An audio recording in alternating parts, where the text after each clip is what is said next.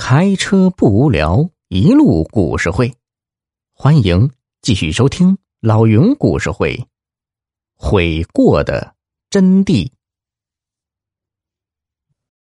老李不敢相信的看了看周洪亮，好半天才说道：“你这孩子怎么这么糊涂啊？我怎么能要你的钱呢？不对呀。”既然你把钱放在那屋里了，又怎么知道钱不见了呢？你又去过，去干什么？还有，你哪来的那么大一笔钱？你不是又去偷了吧？说到这里，老李已经是声色俱厉了。周洪亮心里哀叹：这老李还真是一个不好糊弄的人，但他仍然。继续编故事蒙混过关，于是指着大头狼说道：“哎呀，这钱当然不是我偷的，是我向他借的。可当我把钱放到那屋里之后，他家里突然出了点急事，需要用钱，我没办法，只好想把钱再拿回来，等以后有机会再来报答您。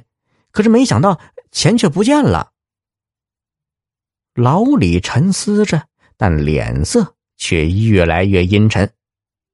哼，我根本不相信你说的这些话。不过我可以告诉你，就算你真把钱放到那屋里了，也不可能是我朋友拿来。他根本就不是那种昧着良心的人。说完，老李转身进屋，换了一块手机电池，然后拨了一个号码。哎，老张，啊，我是老李。你在哪儿呢？大头狼抢着按下手机的免提键，只听里面传来一个爽朗的声音：“哎呀，你这不是明知故问吗？我在市里呢。哎，你怎么想起给我打电话了？你真在市里呢？没回来？老李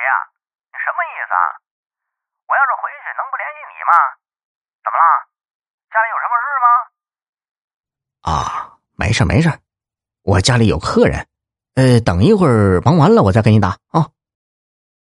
老李挂断了电话后，对周洪亮和大头狼说道：“你们都听到了吧？不可能是我朋友拿的钱，会不会是进了小偷啊？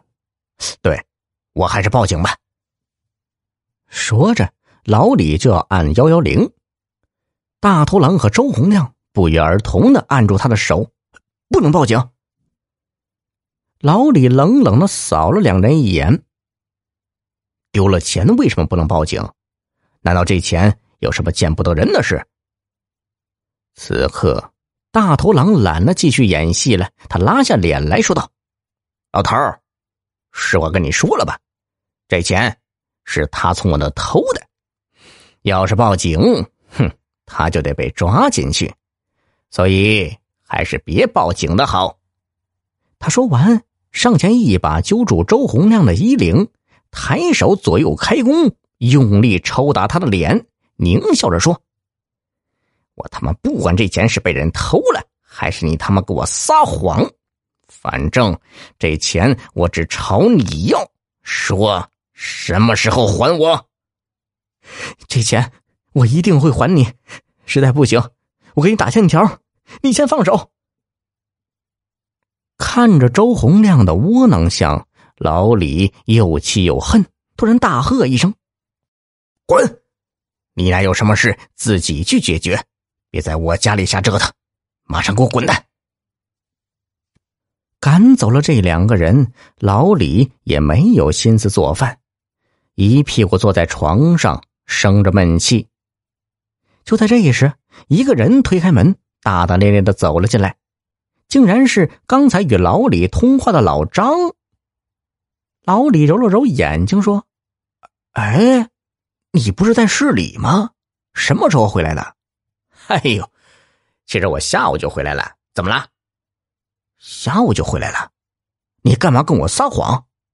你回家了吗？你看到你茶几上有八万块钱吗？那钱是不是你拿走了？”老李一连串问题脱口而出。老张啊，慢悠悠的掏出一张存折，拍在床上说道：“哎，别紧张，那钱就是我拿走的，这在这儿呢。我说老李，你怎么搞的？啊，就算我把你钱拿走了，你也该想到我是好心帮你保存呢，怎么还把我家翻的乱七八糟的？听众朋友，本集已播讲完毕，要多多评论哦。